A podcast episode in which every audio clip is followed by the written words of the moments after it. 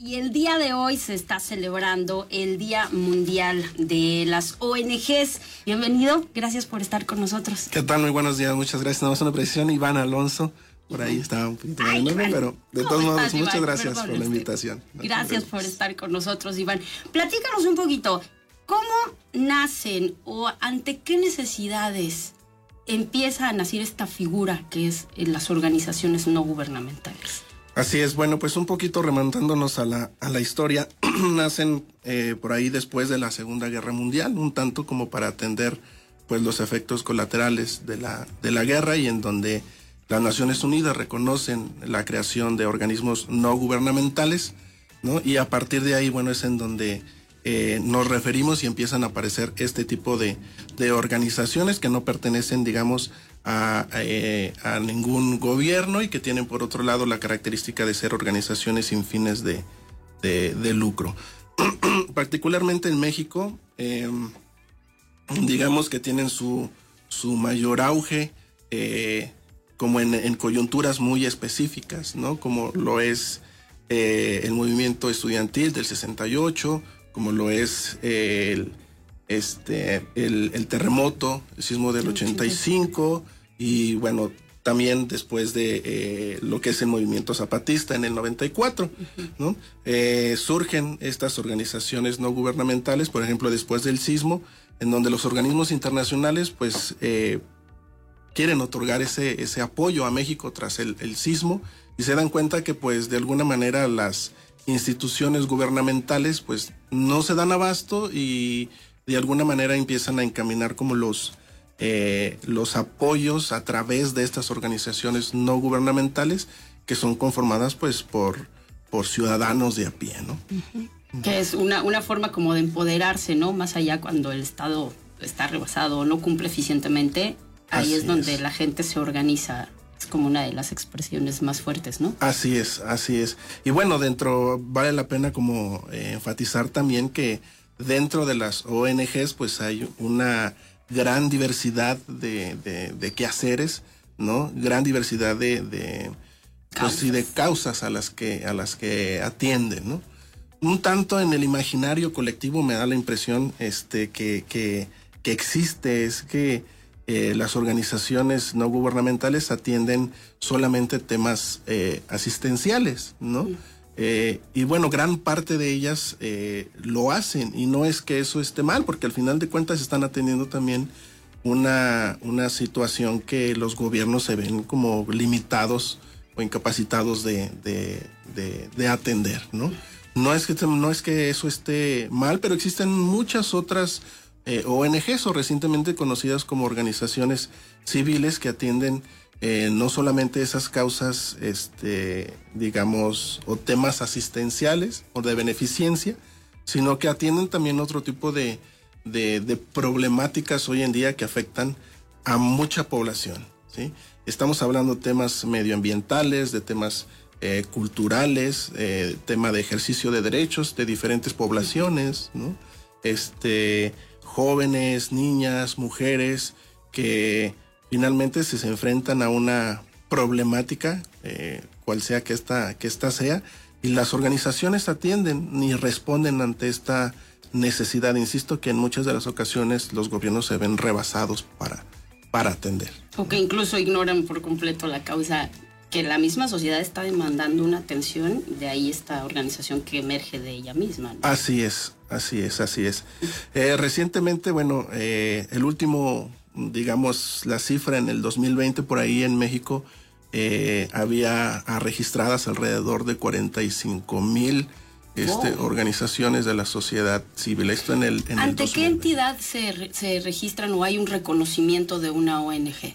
Eh, anteriormente se hacía en el Instituto Nacional de Desarrollo Social, mejor llamado como el INDESOL, donde hay un, un registro de, de organizaciones de la sociedad civil y es a partir de donde ahí se hace como un, un recuento de aquellas que están, que están registradas, Constituidas tal cual. constituidas legalmente, así es. ¿Cuáles son eh, los retos que enfrentan las ONGs actualmente? Eh, pues bueno, mira, te decía que en el 2020 había alrededor aproximadamente de 45 mil, que es un que es un, pues, un número bastante grande. Sin embargo, eh, viene la pandemia, ¿no? Y muchas de las organizaciones de la sociedad civil, pues justamente, eh, digamos, están al día eh, buscando fondos, digamos, para, para llevar a cabo las, las, cosas que se tienen que realizar, ¿no?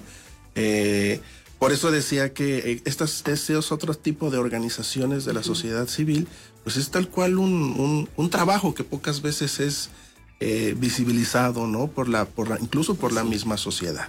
¿No? Porque se piensa que, pues bueno, como eso es ONG o eso es ese, el trabajo pues es gratis, ¿verdad? O este, eh, y no es así. No necesariamente. no necesariamente, no necesariamente, porque pues eh, hay gastos que, que, cubrir para operar los proyectos que benefician a, a, las poblaciones objetivo que, en las que, con las que trabajan, ¿no? Entonces, después de la pandemia o viene la pandemia a, pues a, a crear un parteaguas donde muchas de las organizaciones por falta de recursos pues empiezan a, desaparecer, ¿no? Empiezan a, perder su, su, trabajo, este, o sí, muchas de ellas desaparecieron, ¿no? Entonces creo que uno de los retos muy importantes eh, de las organizaciones es justo eso, cómo lograr una sostenibilidad para el trabajo que están realizando y que es un trabajo pues bastante, bastante importante, ¿no? Eh, el reto también justo es eh, pues poder crear es, también esa conciencia, digamos, de la existencia de estas organizaciones de la sociedad civil frente a pues una sociedad que, insisto, muchas veces desconoce qué es lo que hace, ¿no? Y frente también, pues, a una a un gobierno, una administración que de eh, federal, ¿no? Con, con, Andrés Manuel, que pues eh, hubo mucho golpeteo por ahí al, quehacer de las organizaciones de la sociedad civil, ¿no? En donde, bueno, pues ahí, eh, por ahí se, se ponía la, la, la, reflexión en que pues no era tan necesario como su, su, su trabajo, ¿no? Sabiendo que hoy en día, pues, eh, existen múltiples violaciones a derechos humanos, ¿no? Que requieren la presencia y la, eh, el trabajo de las organizaciones de la sociedad civil como un contrapeso a lo que está sucediendo este, y como un contrapeso también a las a la falta de actuación de, pues de muchas autoridades en distintos temas, ¿no? Llámese medioambientales, de seguridad eh, y muchos otros, ¿no? Que tienen que ver con, con promover la cohesión social, por ejemplo, eh, eh, pues bueno, iniciativas o políticas públicas encaminadas, encaminadas a pues a impulsar la, el arte, la cultura, el ocio. A mí me llama mucho la atención las ONGs que trabajan para crear una cultura de paz, que es un tema que gubernamentalmente no le vemos agenda por ningún lado. Y esta preocupación que emerge de la misma sociedad civil de, oye, vivimos en un clima tan violento cada día, que qué importante es inculcar desde casa, desde la escuela, una cultura de paz nos daría un, como resultado una sociedad totalmente diferente, ¿no?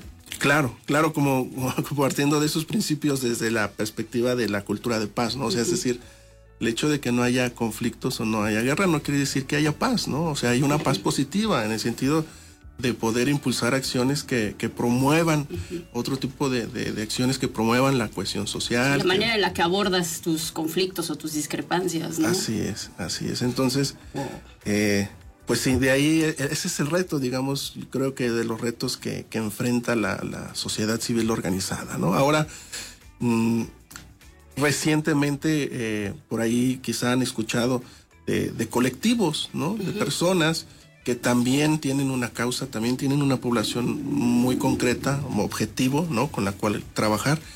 Ellas, por ejemplo, no están constituidas legalmente, no hay una figura jurídica, digamos, pero finalmente hacen también un trabajo eh, importante, aunque no estén constituidas legalmente, pero tienen una incidencia y un trabajo bastante importante en la sociedad, ¿no? Estos, estos, colectivos. ¿Qué tendría que conjuntarse para que un colectivo pasara a constituirse en una ONG? Bueno, hay un eh, hay una serie de pasos o, o procedimientos que habría que, que, que seguir, ¿no? Uh -huh. Este, en principio es pues una asociación que ante un notario se, se levanta, se constituye, se hace un acta constitutiva con una eh, con, con, con, socios, se forma una, una, una asamblea, eh, se constituye legalmente y de ahí eh, pasa a otro, a otro proceso a través de, de, una plataforma gubernamental en donde se le asigna este, un, un CLUNI, se le llama, o un registro único de, organizaciones, este, en donde, pues bueno, queda registrada y de alguna manera también es pues, la manera en la cual frente a, al SAT puede eh, obtener muchos otros beneficios, como la donatariedad autorizada, por ejemplo, en donde, eh, pues bueno, se hace... Así es, ¿no? A través, y bueno, se puede deducir este impuestos a través de, esos donativos que recibe la organización para implementar sus proyectos y llevar a cabo las actividades que tiene eh, descritas en su acta constitutiva. Oye, pues muy interesante. Iván Alonso, colaborador de Educación y Ciudadanía, hace. Gracias por estar con nosotros en este día tan importante. No, hombre, muchas gracias a ustedes por la invitación.